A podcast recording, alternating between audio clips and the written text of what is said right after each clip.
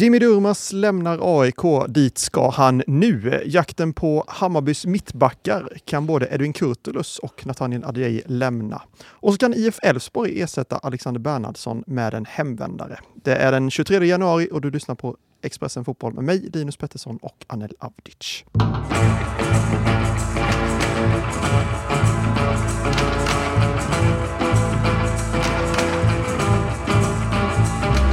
Ja du Anel, det är många AIK-supportrar som jublar efter den nyheten du tryckte ut igår att Jimmy Durmaz nu bryter kontraktet med klubben och lämnar. Det har ju inte varit en lyckad flytt, ett lyckat eh, drag det här för varken AIK eller Jimmy Durmaz att, eh, att börja samarbeta som de gjorde för ett år sedan ungefär. Ja, precis. Sessionen stannar ju vid en säsong här och 22 matcher i Allsvenskan blev det väl bara. Eh, så att det har väl varit, alltså bägge parterna här har ju bara försökt hitta en lösning på den här situationen. Eh, Henning Berg har väl gjort det klart att han vill satsa på andra. Jimmy vill, eh, har, har velat lämna under en väldigt lång tid. Han kunde, han kunde tänka sig att dra redan i somras, men då ville Berntsen inte släppa honom, trots ett bra bud för ja, tabelläget och så. Eh, men nu då, precis som vi skrev här under måndags eftermiddag då, att eh, det är nu klart då att eh, både Eh, ja, Dormas AIK, de är helt överens om att eh, kontraktet bryts. Eh, allt, har, allt det här har skett i samförstånd. Och eh, det kommer bli officiellt inom kort här. Jag hör att det kan bli officiellt redan här under eftermiddagen och kvällen. Eh, och han eh, har ju parallellt då med eh, samtalen här med AIK då, eh, har han jobbat på en ny klubbadress. Och eh, där slutförhandlar han då med Gençler Birlig i Turkiet då, turkiska andra ligan. En gammal klubbadress till honom faktiskt. Han var ju där någon gång eh, tidigt tiotal, vad fan kan det ha varit? Eh, 2012 till 2014 eh, var han där då. Eh, och så har han ju spelat i Fatih Karagümrük innan och Galatasaray. Så att det, är, alltså det är ett hög, eh, högaktat namn i Turkiet som de eh, eh, håller högt och han, han är ett bra namn där. Så att eh, ja, han har, re, han har redan rest till Turkiet och kommer göra klart allting här de närmsta dagarna. Så att händer inget oväntat i den sista processen där med den klubben så kommer han att presenteras som Genchel Birligi-spelare inom kort. Så att eh, tack och adjö till AIK och eh, hallå till, till Turkiet då för Jimmys del. Ja, och som sagt, många AIK-supportrar verkar nöjda med det här, men det var ju annat liksom förra året när han presenterades som ett väldigt stort namn på något ja. sätt. Vad, vad känner du kring hans sejour och, och varför tror du att det blev som det blev? Ja, det är svårt att... det, det är väl kanske ett, eh, en mängd faktorer. Eh, jag, jag tror inte det, bara, det bara är spelarens eh, fel, utan någonstans där AIK befann sig förra året och hur man byggde den truppen. Jag tror inte riktigt att man hade någon självklar plan alla gånger. Utan man värvade hem Jimmy och, och gav honom kanske inte den rollen som han ville ha och som passar honom. Så på, på så sätt så är det väl också någonstans orättvist mot spelaren för att jag tycker att värvar man in en spelare oavsett namn eller position så borde man ha en tydlig plan för den, för, för, för den spelaren och i det här fallet så har AIK absolut inte haft det. Eh, och, och, den värvningen, alltså det var väl flera värvningar förra säsongen som gick emot Brännströms idé om hur han ville bygga. Om sen Durmas var det, det låter jag vara osagt, men, men eh, om man ska liksom tolka hur hur eh, säsongen utvecklade sig förra året så kan man ju inte direkt säga att Brännan hade liksom plats för honom i, sin, eh, i, liksom i sitt spelsystem och det bekräftades väl kanske någonstans också med, eh, med Henning Berg då. Så att Ja, det, är väl, eh, det har väl brustit på många plan helt enkelt. Och, och ska man värva spelare då ska man oftast liksom skräddarsy positionen och rollen efter den värvningen. Och, och ja, där har ju AIK utvecklingspotential om man säger så. Så att det är väl liksom åt båda hållen här att, att eh, det har brustit. Ja, och det var ju en tid där i AIK när det var ganska stökigt. Eh, Manuel Lindberg var inne som tillfällig sportchef ja. och ville ju verkligen värva spelare från en högre hylla. Viktor Fischer kom in också bland annat. Och det är ju rätt tydligt att eh, Berntsen, den nya sportchefen eh, Thomas där, eh, bygger om ganska mycket nu och raderar ut ganska mycket av det ja. som AIK byggde då. Ja, absolut. Och de har ju, en, de har ju stakat ut vägen här och vet vad de vill göra.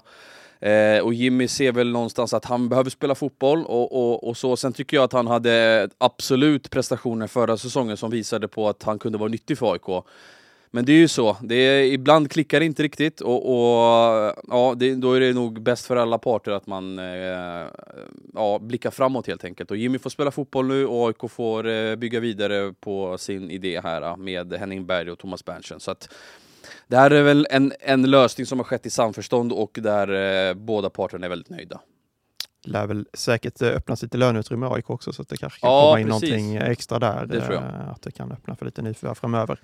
Eh, från en Stockholmsklubb till en annan. Hammarby, där rör det sig mest kring klubbens mittbackar. Nell. Du skrev nyligen här att Nathaniel Adjei, där finns det bud och väldigt konkret intresse från Frankrike. Precis, så som jag fattat det då, så är det ju Framförallt då Lorient i lig, eh, de ligger alltså sist i högsta ligan där i Frankrike. De är absolut hetast just nu då. Sen kan ju läget ändras, men de förbereder bud och eh, vill värva Adjei här eh, under januarifönstret. Även Lille och Toulouse har framfört ett visst intresse. Toulouse ligger också där i nedre skiktet av tabellen medan Lille är femma. Så att Eh, att det blir Lill känns väl kanske inte så särskilt sannolikt. Däremot så, så, så verkar ju Lorient klart hetast just nu och Hammarby vill ha 40 miljoner kronor minst då, eh, för att man ska gå med på en affär här. Och det har ju spekulerats om både intresse från eh, Italien här tidigt slutet på förra säsongen eh, och även, eh, ja, det har ju varit liksom alltifrån uppgifter kring eh, engelska klubbar och skotska klubbar, men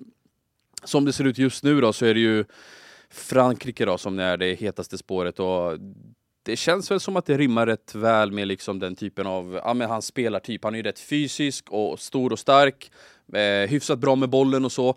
Känns ju som att eh, framförallt hans liksom, fysiska egenskaper kommer göra sig bra i den franska fotbollen som är ganska tuff liksom. Eh, så att eh, vi får väl se hur det utvecklar sig här eh, när ett bud dimper in. Men eh, det börjar ju röra på sig runt Ajay, minst sagt det gör det. Är det, är det den höga prislappen som Hammarby sätter som, som du tror gör att det inte har blivit någon affär än? För som du säger, det har ryktats länge, det har varit eh, Italien, det har varit England ganska nyligen. Jag kommer ihåg att jag var på Hammarbys match i Värnamo i höstas och redan då pratades det om Adjei, då var det Italien tror jag. Är det liksom Hammarbys eh, krav här som lite sätter stopp för en affär eller är det att intresset inte riktigt har varit så hett som, eh, förrän nu då kanske? Ja, nej, men det är väl ett av skälen tror jag definitivt är eh, prislappen. För 40 miljoner är mycket pengar för en mittback. Ja, det är det ju verkligen och han har väl en hel säsong i Allsvenskan än så länge så att, eh, så att det, det har ju säkert påverkat någonstans också. Sen, sen börjar man ju undra liksom hur, hur konkreta har de andra klubbarna varit? Eh, har de varit villiga att eh, spendera de pengarna i januari? Det är en, det är en tuff avvägning för, eh, för klubbarna alltid och, och, och, det är inte så vanligt heller att man går i januari för extrema pengar heller. Eh, för att Oftast brukar det vara så att de utländska klubbarna värvar efter behov och vad som har hänt här under hösten, att de behöver täcka upp för någonting och så. Och de stora övergångarna sker oftast i sommaren, så att det ska ju till någonting exceptionellt. Och här verkar det i alla fall vara så att Lorient vill, eh, vill ta in honom då eh, och stärka försvaret här inför, inför vårsäsongen. Eh, så att eh, ja, det är ingenting är klart eller påskrivet, men, men eh, ja, det, det är troligt att det börjar hända saker här i alla fall med drygt eh, 9-8 dagar kvar här av fönstret. Välkommen till Coolbet där spänningen aldrig tar slut och underhållningen står i centrum. Här får du inte bara Sveriges bästa fotbollsodds, du får också en spelupplevelse som är rättvis, transparent och framförallt rolig. För oss handlar det om mer än bara spel. Det handlar om att ta en paus, att våga chansa och att kanske vinna stort. Det oväntade gör varje ögonblick unikt. För dig över 18 år, stödlinjen.se.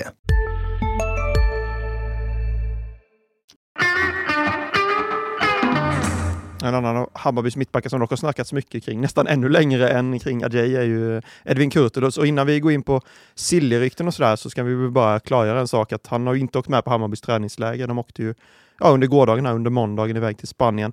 Eh, Hammarby har själva kommunicerat att Edvin Kurtulus ådrog ådragits en huvudskada i samband med säsongsupptakten och gör att han nu inte åker med utan är hemma och följer järntrappan. Och det är ju det är inget svepskäl det här, eh, Anel, för att det är någon övergång på gång, utan han är verkligen skadad. Eh, det kan vi bara konstatera direkt innan vi går vidare med något annat. Ja, exakt. Eh, precis som ja, det vi har fått till oss här på redaktionen, det är ju att det är ingen liksom övergångsfuffels. För det kan man här. tänka sig Ja, att eh, han inte så- åker med och så kör man det här skadekortet. Ja, liksom. tryggt och sådär. Ja. Och, men jag, jag, jag såg redan igår här på sociala medier att liksom supportrarna var så ah, okej nu är Kurtulus på, på väg bort, han reser inte med oss. Konstigt, vi har två nya tränare. Eh, Han skulle lära känna dem. Eh, Det var ju massa liksom sådana påståenden, vilket man förstår för att supportrarna Eh, kanske tidigare fall när man har sagt att spelare varit skadade så har de kanske varit eh, på väg bort efter någon dag och så. Men i alla fall, det vi, så som vi fattar det här då, så, så, ska det så finns det bäring här då, i, i det här. Och, Edvin är faktiskt skadad och han är hemma och behöver vila. Och, eh, så det är, än så länge i alla fall så är det ingenting liksom, klubbrelaterat eller transferrelaterat. Vad tror du det innebär för hans eh, eventuella flytt här då? För det har ju ändå varit på tapeten som sagt ganska länge. Men dagarna på de här öppna övergångsfönstren, de är ju inte så jättemånga kvar. Nej, och han har ju sagt att han vill till en topp 5-liga och ponera då att det här påverkar någonstans, för det borde det väl göra om han blir borta ett tag då. Eh, då borde det ju såklart minska chanserna till, eh, till en utlandsflytt. Och det är klart att efter 31 januari så finns det ju fortfarande fönster som är öppet. Grekland eh, och det är väl någon liga till, men det är inte riktigt topp 5-ligorna. Så att ja, ja, just nu så känns det väl som att man får se Kurtulus i Hammarby i våren i alla fall.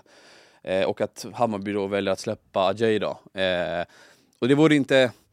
Någonstans så tror jag att alla hade nog trott att det hade varit omvänt. Eh, för att någonstans, ja, han har ju varit i Hammarby längst, han har varit inställd på att flytta Kurtulus, men saker kan ju hända på vägen och nu har det hänt någonting här som gör att han inte kan följa med på träningslägret, att han behöver vara hemma och vila och det kan ju såklart påverka eh, en utlandsflytt och att han blir kvar där då. Så att eh, ja, det är väl, eh, det kanske är lika bra då att han får våren på sig hemma i Stockholm, spela lite fotboll och sen att han går till sommaren för att sommarmarknaden är ju också någonting helt annat än vad januari erbjuder. Så att det behöver inte vara dåligt att han stannar kvar i Hammarby. Nej. Hammarby är ju ganska gott eh, beställt på mittbacksplatsen. Vi har ju Mats Fenger också, Shakil Pinas. Tror du att det är helt uteslutet att de säljer både Edwin Kurtulus och Adjei i det här fönstret? Är det liksom för mycket eh, för vad man kan hantera den truppen? Initialt tror jag att det är för mycket, men dimper in två stycken 40 miljoners bud och, eller liksom högre, eh, 40 miljoner på Adjei och 40 eller högre på Kurtulus, då, då blir det nog en värderingsfråga för Bayern. Eh, men i utgångsläget så har de planerat för att sälja en av dem. Eh, sen kan det ju såklart dimper in ett riktigt, riktigt bra bud som de inte kan tacka nej till. Det är klart att det kastar om spelreglerna lite grann, men eh, planen är väl att sälja en av dem eh, och det tycker jag de gör rätt i. Eh, rent planeringsmässigt också. Mm. Men visst känns det som att Adjei, lite har sprungit om Kurtulus där, för jag tror att det känns även så in, inifrån Hammarby att planen var nog att sälja Kurtulus först och sen att Adjei skulle kunna utvecklas ännu vidare och kanske säljas i, i fönstret efter. Ja, exakt. Och sen har det ju varit eh, uppgifter här under eh, under januari, dels att, då att Hellas Verona ville ha honom eh, och sen skrev ju vi även där i december att eh, Bologna var, liksom, hade ögonen på honom och att eh, där och då så talade väldigt mycket för att han skulle säljas i januari. Men sen har det ju hänt lite saker på vägen här. Äh, dels med äh, ja, äh, att det finns ett stort intresse för Jay men också att Kurtulus då eh, inte kan spela fotboll just nu. Eh, och det, det påverkar väl någonstans också. Sen ja, ska man prata om Hellas Verona. Det är väl kanske inte den klubben i Italien som har det jättebra ställt ekonomiskt. De eh, ligger ju, eller de krigar i botten av Serie A-tabellen. De behöver klippa och klistra lite grann, lånedeals. De kan inte betala eh, liksom, stora delar av summan omgående utan behöver lägga upp det. Och det, eh, det, det påverkar ju också. Någonstans vill väl Hammarby ha alltså cash på bordet. Eh, och ja, kan, kan intressenterna inte erbjuda det, då, då, då får man väl värdera då, vem man ska sälja först då. Mm, så är det. Vidare till Elfsborg som har sålt Alexander Bernhardsson Mm. till tyska Holstein Kiel och där reagerade jag på att de får så mycket som 67 miljoner för en spelare som va- vars kontrakt skulle gått ut efter den här säsongen. Det känns som ganska bra betalt. Ja, verkligen. Det tycker jag också. Jag, jag instämmer. Han har... Eh, det är som du säger, eh, han, hade, han gick in här på sitt sista kontraktsår med Elfsborg. Det, det känns ju som att han hade varit såld för länge sedan om han inte hade haft de här För skadeproblemen. han har ju en enorm höjd i sitt spel. Ja. En spets som få i allsvenskan egentligen har offensivt. Ja, han är fantastisk tycker jag och väldigt sevärd. Men eh, ja, kontraktsläget gör ju att de behöver agera. Eh, Holstein Kiel ville ha honom, 67 miljoner är perfekt.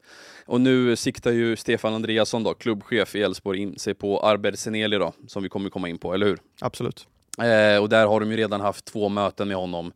Eh, de har gjort klart vad de kan erbjuda ekonomiskt. Det, det är bara en tidsfråga, eh, tror jag, innan han är Elfsborgsspelare. Eh, och han var ju nere där på träningen redan i fredags och träffade Andreasson igår också. Eh, och han har ju brutit då med Adana Demirspor i Turkiet eh, och vill flytta hem till Borås. Där har han eh, sin fru och sitt eh, nyfödda barn där också. Så att det är ju fin- det är många faktorer här som talar till Elfsborgs fördel. Ja, det var 2015 han lämnade Elfsborg. Det har gått några år sedan Ja. dess. Han har varit iväg en sväng, eh, Abessineri. Men, och det blir ju en hemvändare som sagt för Elfsborg, men ändå en som är i ganska okej ålder, 28 år. Det är liksom inte någon plus 30-åring som kommer hem här och ska runda av karriären riktigt, utan här finns ändå mer att kräma ut känner jag. Eller vad ja, tycker du? Ja, nej, men jag, jag håller med. Bra ålder och det känns ju som att han eh, han kan liksom, ja, men han kan ta, ta avstamp i Elfsborg nu och göra bra ifrån sig och sen liksom, gud vet, och gör han det riktigt bra och han blir sugen igen så finns det ju chansen alltid att släppa iväg honom en sista gång då.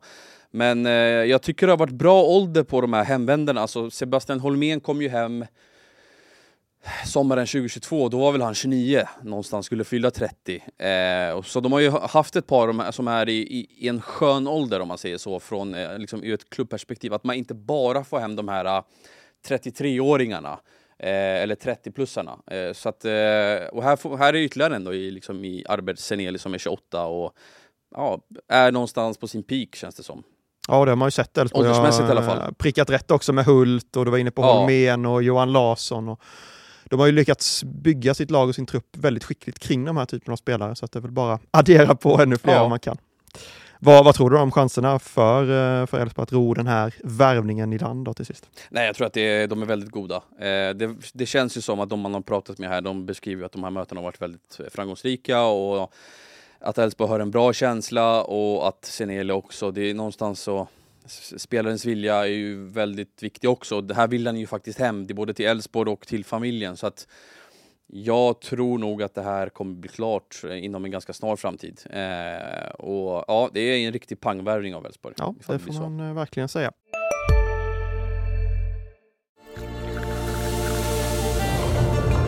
Välkommen till Maccafé på utvalda McDonalds restauranger med Baristakaffe till rimligt pris. Vad sägs om en latte eller cappuccino för bara 35 kronor? Alltid gjorda av våra utbildade baristor. Hej, Synoptik här. Hos oss får du hjälp med att ta hand om din ögonhälsa. Med vår synundersökning kan vi upptäcka både synförändringar och tecken på vanliga ögonsjukdomar. Boka tid på synoptik.se.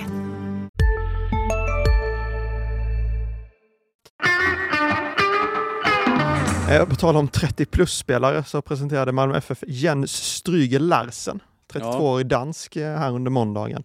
Ehm, det är, känns väl som en värvning för att liksom spetsa till det inför Champions League-kval och liknande som kommer här framöver för Malmö. Eller?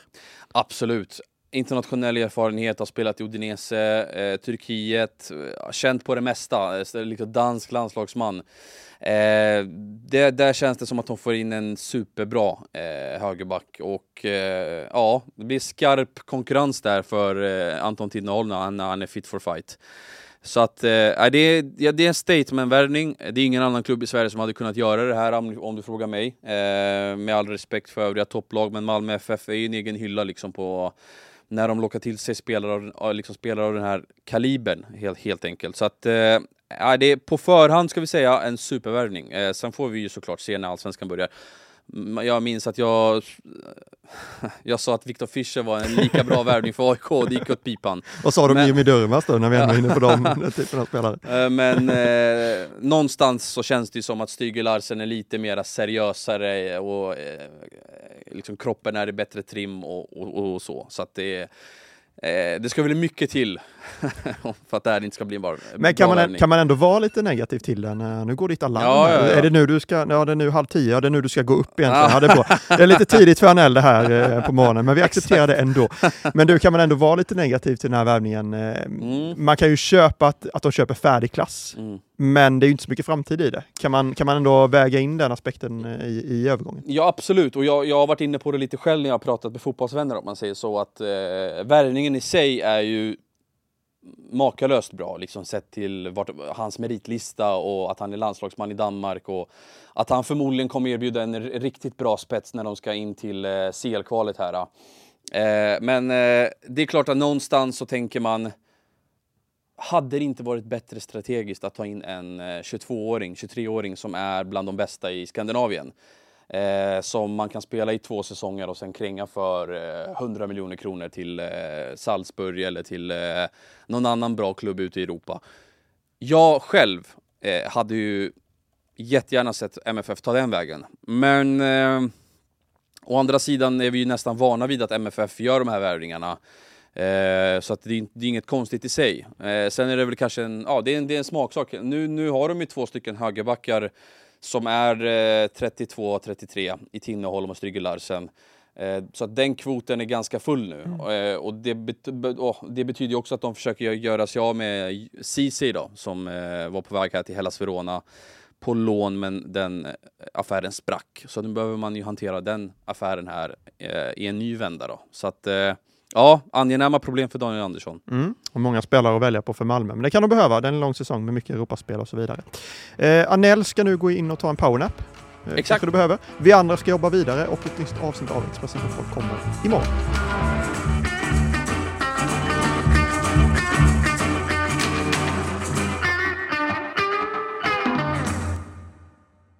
Du har lyssnat på en podd från Expressen. Ansvarig utgivare är Klas Granström.